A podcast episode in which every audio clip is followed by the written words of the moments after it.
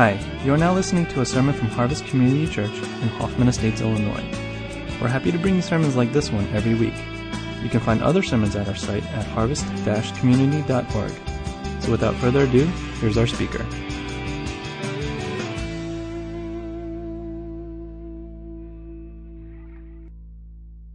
Well, I know that Young has kind of already introduced Christian completely, um, but I'll still come up here and try to do my job. Um, Christian, you've been with uh, Sojourners now for two and a half years. Oh, wow, greenhouse. Woo. Young got that in my head. Uh, two and a half years, and uh, heading off to get married in California in a uh, less than a month now. Three, four weeks. January 7th. Okay. And uh, Christian's uh, presently training at Moody Bible Institute, my uh, alma mater. I'd like to say that he was following in my footsteps, but um, he's not, which is probably good for him. And uh, he's actually at the M in the MDiv part where I was actually in undergrad. Uh, Christian has uh, really been trying hard this semester to get to know students. I believe you sent care packages, which I don't think they've received in a while. So if you're in college and you've been here and you're like, hey, where's my care package? You see him afterwards. Uh, I didn't get one either, but that's okay. I'm not in, college. Uh, he's going to talk to us uh, through the first chapter of Ruth. Let me pray for you.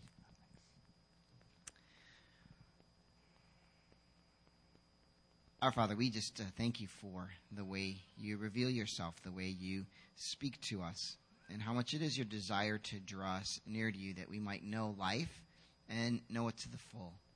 I ask now that you would speak into Christian's heart and mind as you have been doing uh, all week long, that you would give him a, a sense of your leading, your direction, and your power.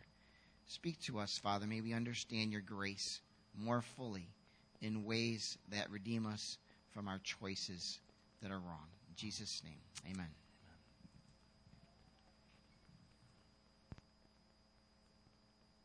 Good morning. Get, get some water before I start.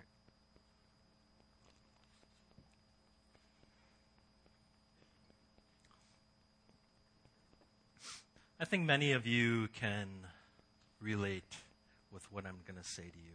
Um, there are many lessons in life that we learn in our early years, right? Do not touch hot things or you'll get burned. Do not stick your head between those railings or you might get your head stuck. Um, do not swallow your food without chewing or you might choke. Do not disobey mom and dad. Well, back when I was a little booger, about yay high, three or four, um, I learned this lesson the hard way. I remember the car my dad drove back then. It was a 1976 Toyota Corolla. It had a glistening brown color to it. Vinyl seats, AM and FM stereo. 55 horsepower. Get that? Four speed transmission. I watched my dad drive that thing every day. Man, it was a monster of a machine. First gear, oh yeah. Second gear, third gear, then fourth gear. I knew that thing in and out. It was amazing. I wanted to be just like dad. I wanted to drive that car. One day, well, I had my opportunity. Um, my dad stopped right in front of our home. Uh, he had to get something. And um, as he was taking the keys out of the ignition, he said, Son, do not touch anything. well, I heard that suggestion, and, um, and I was, right when he left, I was like, oh man, just to pretend that I'm driving. So I climbed over into the driver's seat. and, and I, I, was, I was pretending I was driving, and I was like, oh, this is, this is so awesome. And then I remember, I saw my dad do the shifter thing. Maybe I could do that too. So I was in first gear, it wouldn't move, and I just jammed it out of first right into neutral. You see, um, the parking lot that we we were at, um, it had a little, little slope to it. So, so I put in neutral and I was trying to get the second, but then I noticed I'm moving. So I'm moving slowly, rolling down this hill. And I was like, um, okay, what do I do? What do I do? So I said, I'll try to brake, but my legs are too short at three. so I can't, I can't do anything. Um, I tried to steer out of the way, but you know, with the ignition out, you know, the wheel just kind of locked. So the last thing I had was cry my eyes out and just scream, right? So as I'm screaming down the down the way, I I, I think I may, might have gone like five miles per hour, slower than that. But then I was crying. I was like, "What do I do? What do I do?" And and then this uh, baby blue car stopped me. Um, I just crashed right into it, and and this woman who saw this came running down to see if I was okay. And then my dad shortly followed after, and um, there was a dent to that car from the very beginning to remind me of my uh, disobedience. Why did this incident happen to me? Well, because I didn't listen to dad. I was disobedient. Well, I want to share with you all a story that started with a family's disobedience that resulted in a few tragedies. But ultimately, it ends victoriously for both you and me. If you have your Bibles handy, let's turn to the book of Ruth. It's a small book that, that could be missed. And actually, uh, it's strange that, that this book is called Ruth because she's not really the main character of this book. Um, if I didn't know that the book was called Ruth and I read it, I would have called it maybe the Chronicles of Naomi.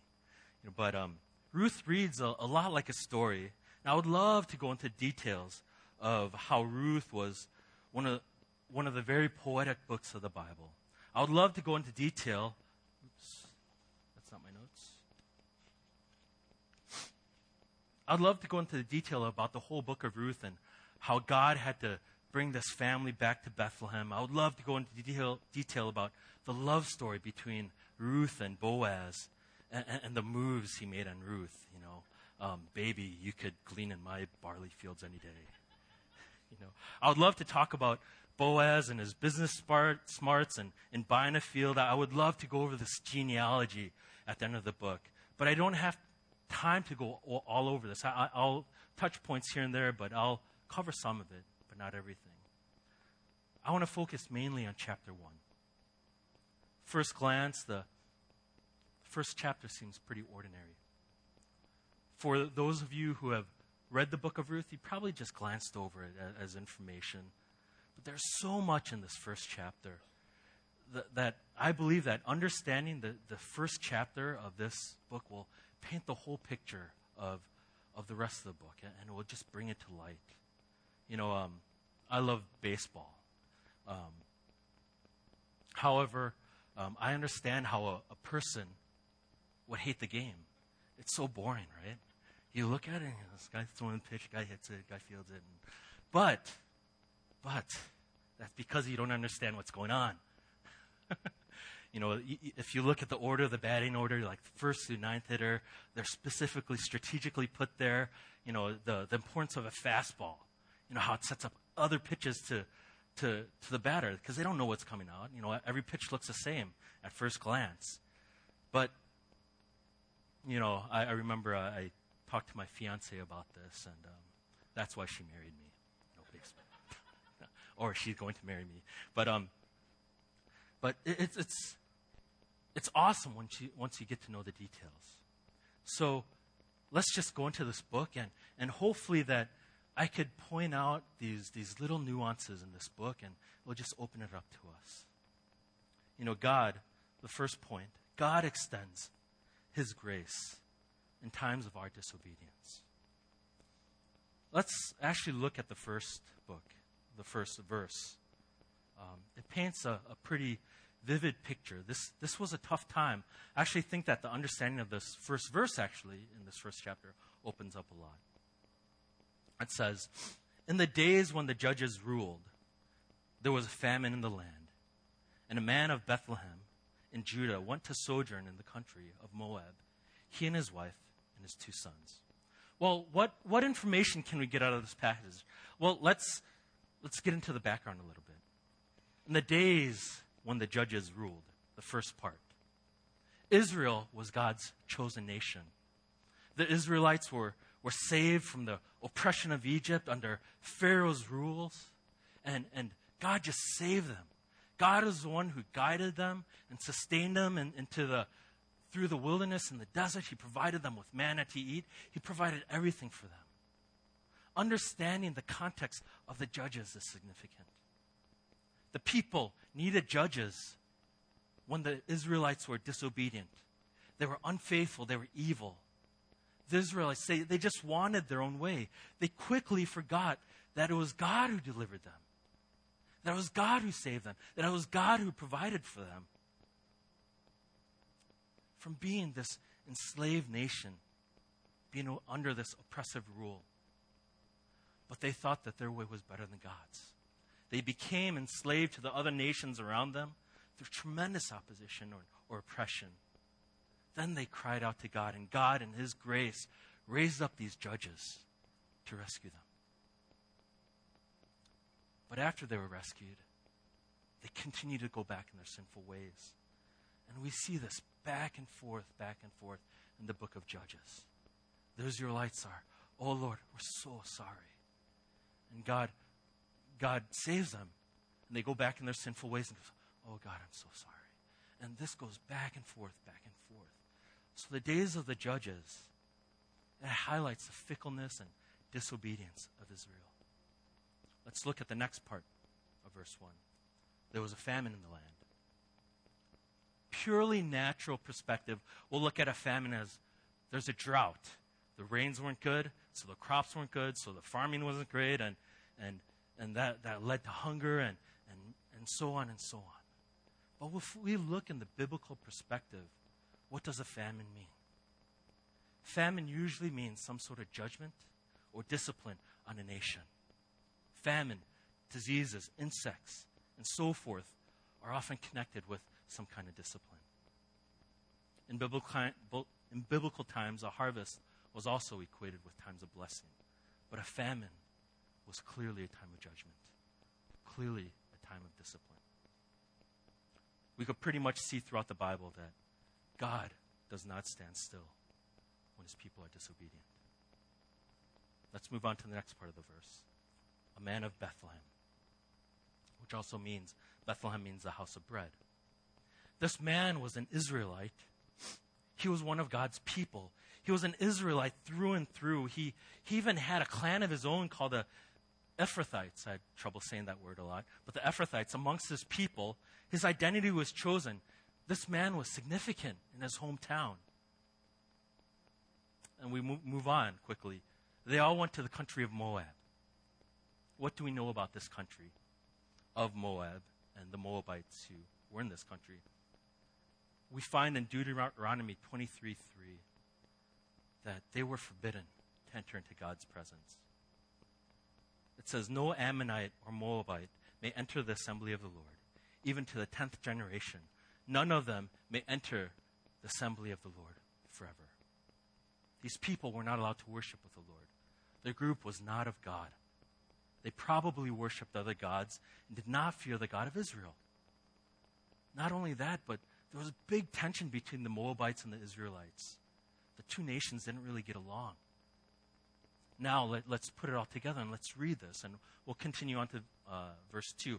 In the days when the judges ruled, there was a famine in the land. And a man of Bethlehem in Judah went to sojourn in the country of Moab. He and his wife and his two sons. The name of the man was Elimelech, and the name of his wife Naomi, and the names of his two sons were Mahlon and Chilion. They were Ephrathites from Bethlehem in Judah. They went to the country of Moab and remained there. Do you kind of see it now? I would say that Elimelech and his family be, they were just being flat out disobedient to God. You know, put it put it in this way, it's like, yeah, um, I know that God, for, it's forbidden to go there, but I'm just gonna go check it out. You know, uh, I heard there's food there. You know, you know, and, and uh, let's just go into this land. Hey, family, come along with me.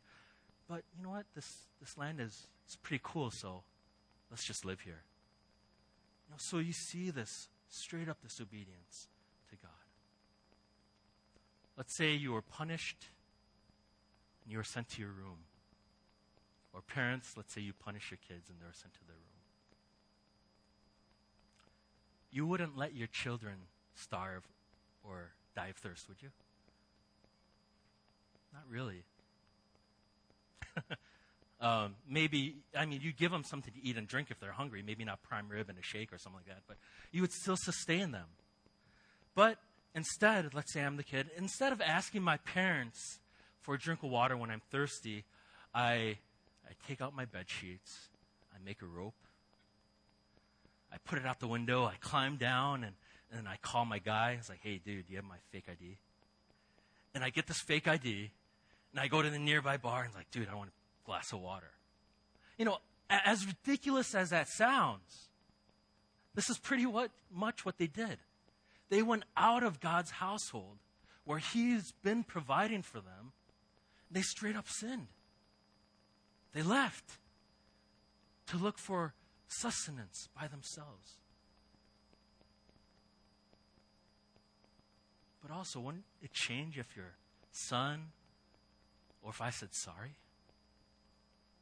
Things would kind of change.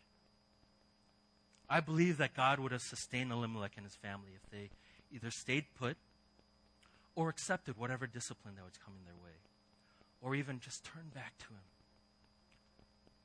What parent wouldn't show mercy to a sorrowful and repentant child? In recent news, Rod Blagojevich was straight up defiant until his sentence was laid out. After he was accused of selling the Senate seat, he went on to The Apprentice. He went on to various talk shows. He just denied that what he did was wrong. He milked his instant fame. He was in denial of his guilt.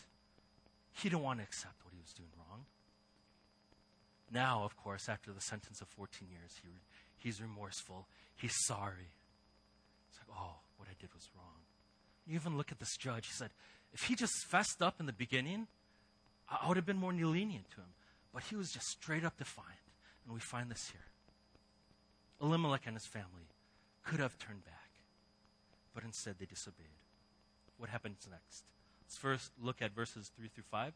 But Elimelech, the husband of Naomi, died, and she was left with her two sons.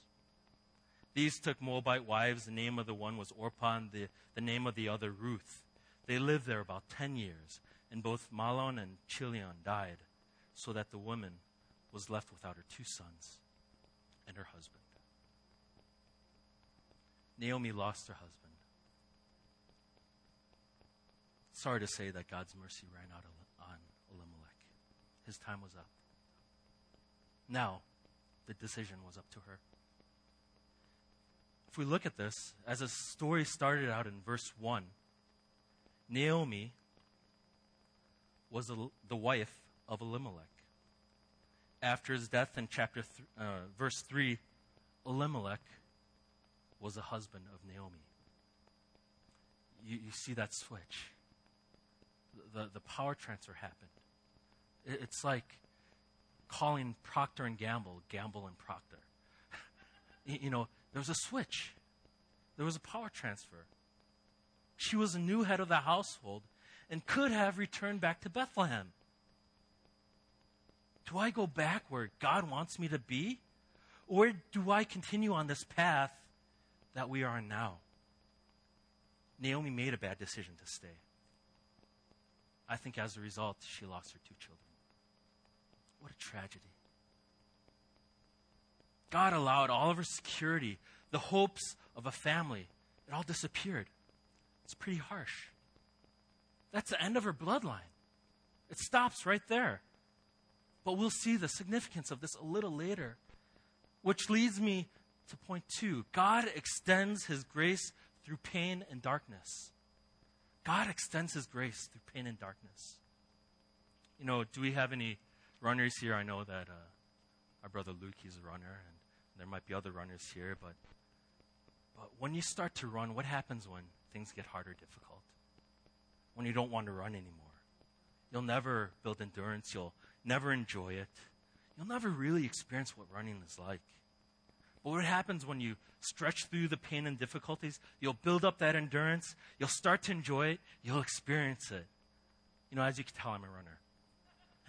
But um, there was one time um, where um, I ran with a team of, of missionaries or short term missions, and um, we were training, and we had to train all together, and, and so we we're running and running and running and running. And, and I remember at one point, I'm like, I can't go on, I can't go on.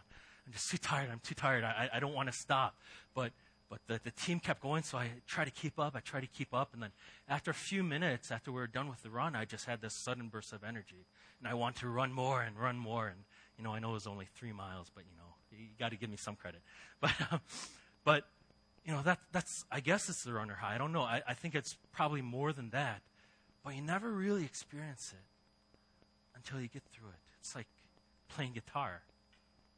You know, at first it hurts so much because you haven't developed that callus. But after you start playing over and over again, it becomes so much easier.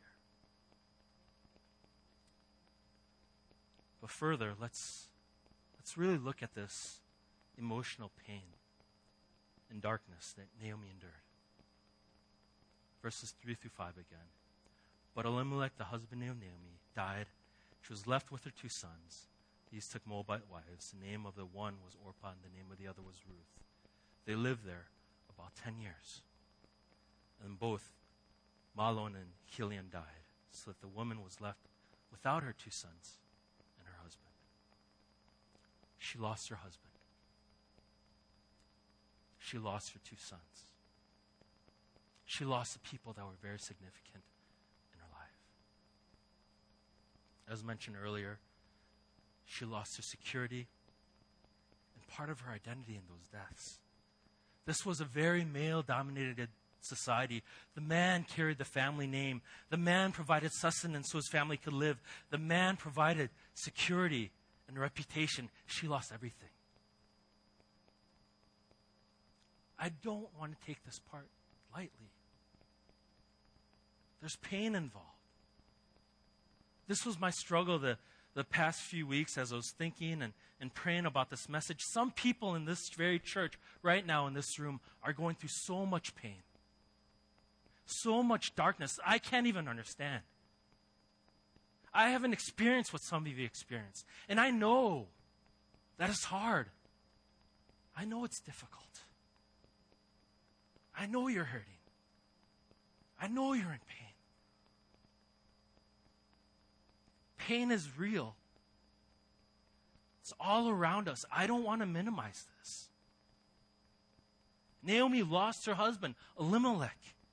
Then Naomi lost her son, Mahlon. Naomi lost her other son, Chilion. Think about that.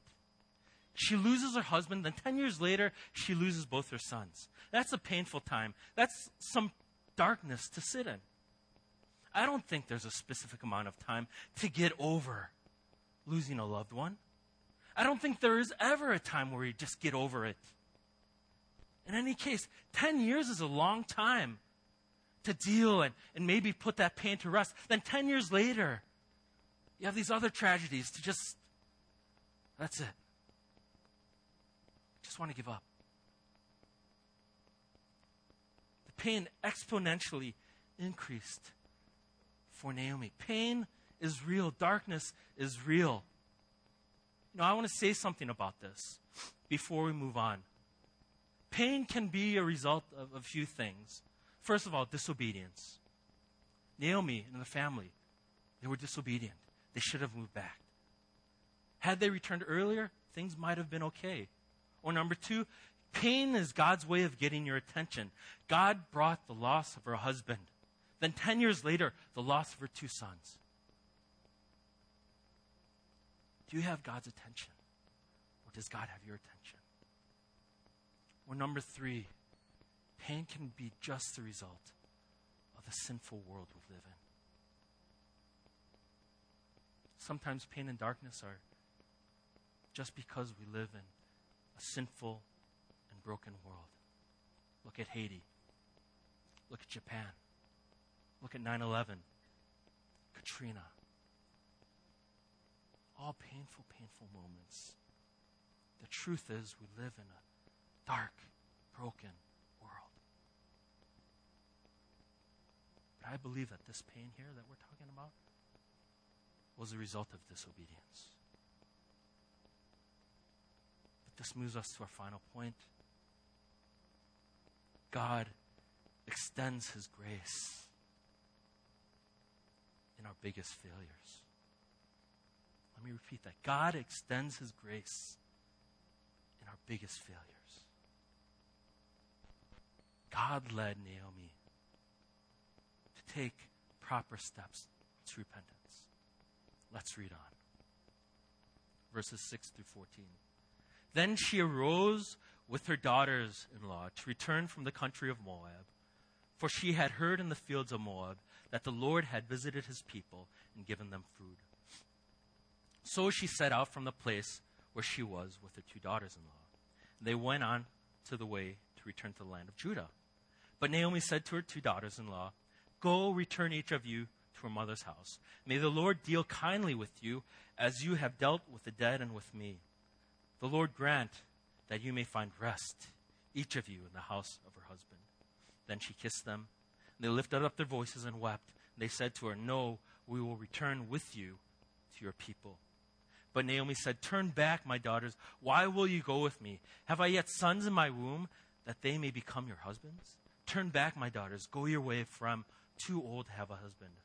If I should say I have hope, even if I should have a husband this night and should bear sons, would you therefore wait till they were grown?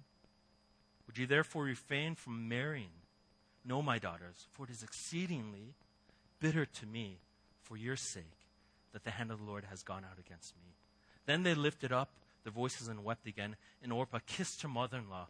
But, but, Ruth clung to her. Orpah left, but Ruth clung. Do you see a little shift there? You know, to say Orpah, she didn't make the wrong decision by leaving.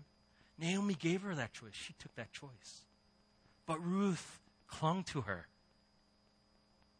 I wish so much at this point that Naomi saw her sinful ways at this point and repented.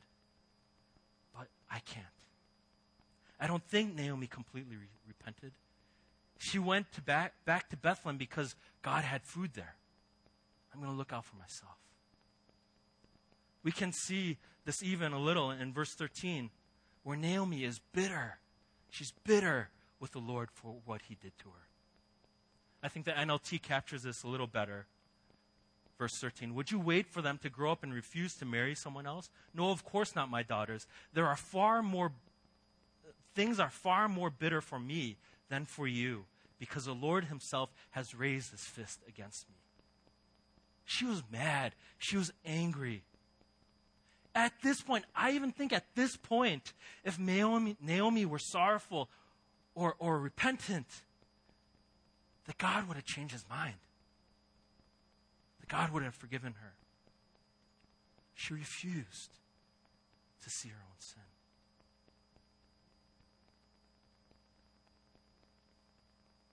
But isn't that the beginning of grace?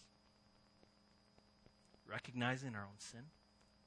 Recognizing that we've done something wrong, feeling pain. We, look at disease like leprosy. That's why it's so bad. They can't feel the pain, they can't feel their injury. They don't know when they're injured. Without recognizing our own sinfulness, we think we're okay. There's nothing to be sorry about when we do something wrong. I think this is how Naomi's heart was. But even then, God showed his grace to her. Let's look at verses 16 through 18. But Ruth said, Do not urge me to leave you or to return from following you, for where I go, or for where you go, I go. And where you lodge, I will lodge. Your people shall be my people, and your God my God. Where you die, I will die. And there will I be buried. May the Lord do so to me, and more also, if anything but death parts me from you. And when Naomi saw that she was determined to go with her, she said no more. Actually looking at this, I'm kind of envious of the speech that Ruth gave to Naomi. What a moving speech. What commitment by this daughter in law. No strings attached, just a full commitment. Imagine if somebody came to you, I will go where you go, I will die where you will die. I am not leaving you. What an act grace that God gave to Naomi. But God's grace is revealed through our biggest failures. Ruth stayed with Naomi. She was willing to switch loyalties from her family to worship the God of Israel. But after, even after witnessing what Ruth did, she was still bitter. Let's move on and, and look at the text again. From verse 19 through 20. So the two of them went on until they came to Bethlehem. And when they came to Bethlehem, the whole town was stirred because of them. And the woman said, Is this Naomi? She said to them, Do not call me Naomi, call me Mara, for the Almighty has dealt very bitterly with me. I went away full, and the Lord has brought me back empty. Thanks to Ruth. Why call me Naomi? When the Lord has testified against me, the Almighty has brought calamity after all that God has shown, shown, Naomi, after all the love and opportunity that He gave her, she still wanted to change her name from Naomi, meaning the pleasant one. Oh, isn't that nice? Naomi. To Mara, meaning, meaning bitter. Names define people. She said, Call me bitter. My identity is bitter.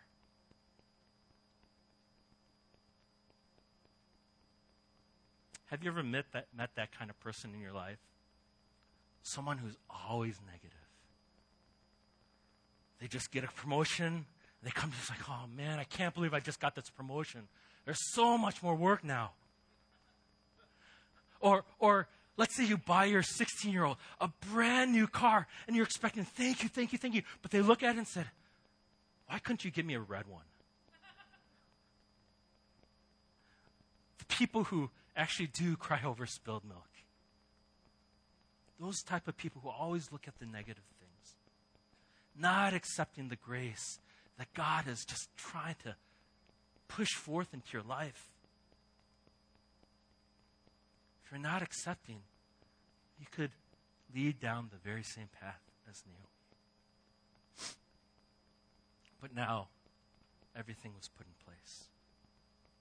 Remember that God extends his grace even through our biggest failures. Let's look at the last verse of this chapter. Verse 22. So Naomi returned, and Ruth the Moabite, her daughter in law, with her, who returned from the, the country of Moab. They came to Bethlehem at the beginning of the barley harvest. Isn't it interesting? The way this, this whole chapter started, there was a famine. It's a time of judges and ended with a harvest beginning. God was committed to feed his people. Stark, stark famine. But now there's hope. There, there's a little ray of sunshine peering through the window. Things are starting to grow a harvest. I know up until now, this, this passage doesn't really give you a, a warm, fuzzy feeling inside because there's a whole lot of discipline. There's a whole lot of pain going on. But the rest of the book goes like this. I'll just summarize. Um, Boaz, another Ephrathite, courted Ruth. It's the beginning of the harvest, and and Boaz came to the scene and took notice of Ruth gleaning in her fields. And, and you know, so, so Boaz, you know, played the, the smooth guy and, and left some barley for her. And, and she, she picked up all this barley and, and, and, you know, invite her, hey, why don't you come eat with me with that barley that you just gleaned, you know? So, uh, you know, what a smooth guy. but Naomi took notice that, that Boaz really liked Ruth. So Naomi told Ruth to, just go after him after following a few instructions. And then at the end, we, we notice that Boaz and, and Ruth get married. They have a child together. We'll jump to Ruth chapter 4, verse 17. And the woman of the neighborhood gave him a name, saying, A son has been born to Naomi. Even though it's Ruth's boy, we see grace. Even though this whole book talks about Naomi, it begins with Naomi and ends with Naomi, the book was named after Ruth, the Moabite. Continuing, they named him Obed. He was a father of Jesse, the father of David. Did you catch that? This boy that Ruth gave birth to was a grandfather of David. And guess who was born through the many generations? Jesus. Through these people that we studied through the Word today, Jesus was born. Do you now see why God had to do what He had to do? Can you catch that? All this pain and suffering, all this discipline isn't without purpose. There's a bigger purpose that, that we can't possibly see in the time of our pain, in our time of disobedience, in our time of suffering, in our time of darkness. God has a bigger picture. God used all these faulty people to bring Jesus into the world. Despite all of Naomi's failures, the failures of her husband, God still chose her to bring the Savior into the world. Where are you right now in your life? Do you feel like Naomi the beginning of this book? Do you feel like you're running away? Turning bitter towards God? God is asking you to come back. Repent. My grace is extending to you. Are you ignoring the consequences and the discipline put in your lives? God is extending His grace to you. Return to the Lord through His grace. Do you feel bitter at God for the discipline? Do you feel bitter at God for the pain in your life? It's grace that brings us these trials. It's grace that brings us these hardships. It's grace that, that awakens something in us. Maybe I should change. Maybe there's something. It could just be the brokenness of this world. Pray for that. Do you feel unworthy, insecure, or even ashamed that God can really use you? Look at Naomi. God used her. The word return in Hebrew is, is used 15 times in the book of Ruth. This word return can also mean turn around or repentance all 15 instances of this word is used in that first chapter. Turn to the Lord. Turn back to Him. Maybe you're thinking of yourself and you're totally checked out because of the pain that you're going through. Maybe you're saying to me, You don't even understand what I'm going through right now. There's just so much going in my life. Right now. God wants you to turn back. God wants you to pay attention to Him. God wants you to accept His grace that He has for you. God knows what you're going through. God's constant call to His people is to return to Him, repent, and just soak up that grace that He has for you. Do you see God's grace? I don't want to leave here knowing that you don't see that. Do you see God's grace? He could have easily said, Naomi, forget it. I'm not going to use you. I will move on to someone else. I'll use someone else to bring my son into this world for salvation. But he didn't. He used this family.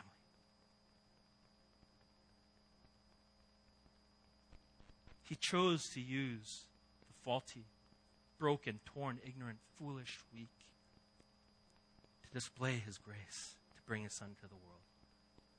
Do you see the light now? Do you see the grace appearing through this? If you are of Him and if you accepted Jesus Christ as your personal Lord and Savior, God has a specific plan in your life. Won't you surrender that to Him? If you're not a Christian, God's plan for you is to join Him in His grace. His plan for you is salvation. He loves you so much. As we head into Christmas, remember that God used us, singers to, sinners, to bring Christ into the world. Won't you repent and turn and, and let God's light and His grace and mercy shine on you? Remember that God's discipline is part of His grace. God had to use, He had to use extreme discipline. It had to be the way it was. Jesus was born as a result. But as with Elimelech, God's mercy can run, run out. As with the two sons, God's mercy can run out. It almost ran out on Naomi. But we actually see that she's actually not mentioned in the, in the gene- genealogy later in Matthew and Luke. But Ruth and Boaz were. God uses His grace. There is a time when it'll be too late. Our existence is limited by time. We don't have forever to receive what God has given to us. Do you feel in need of His grace right now? As long as you have breath in your lungs, God's grace is extended to you. Let's pray.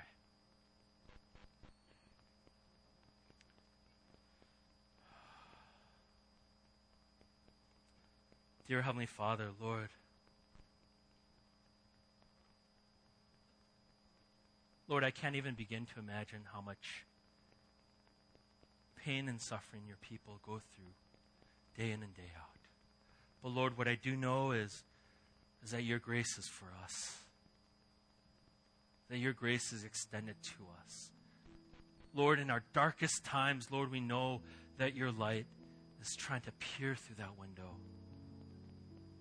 Father, may we accept that grace into our lives. Jesus, I, I, pray for those of us who are here. Maybe our hearts are hardened. Maybe we're just not ready to listen to this. Lord, may, may you work in those lives. Lord, I ask, we ask, that you soften the hardened Lord, we want to see you. We want to see you, Father. We want to see you, your glory, your mercy, your grace.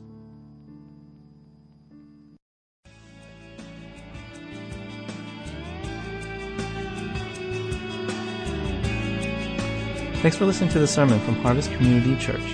If you would like more information or have any questions or comments, check out our website at harvest-community.org. Thanks for listening.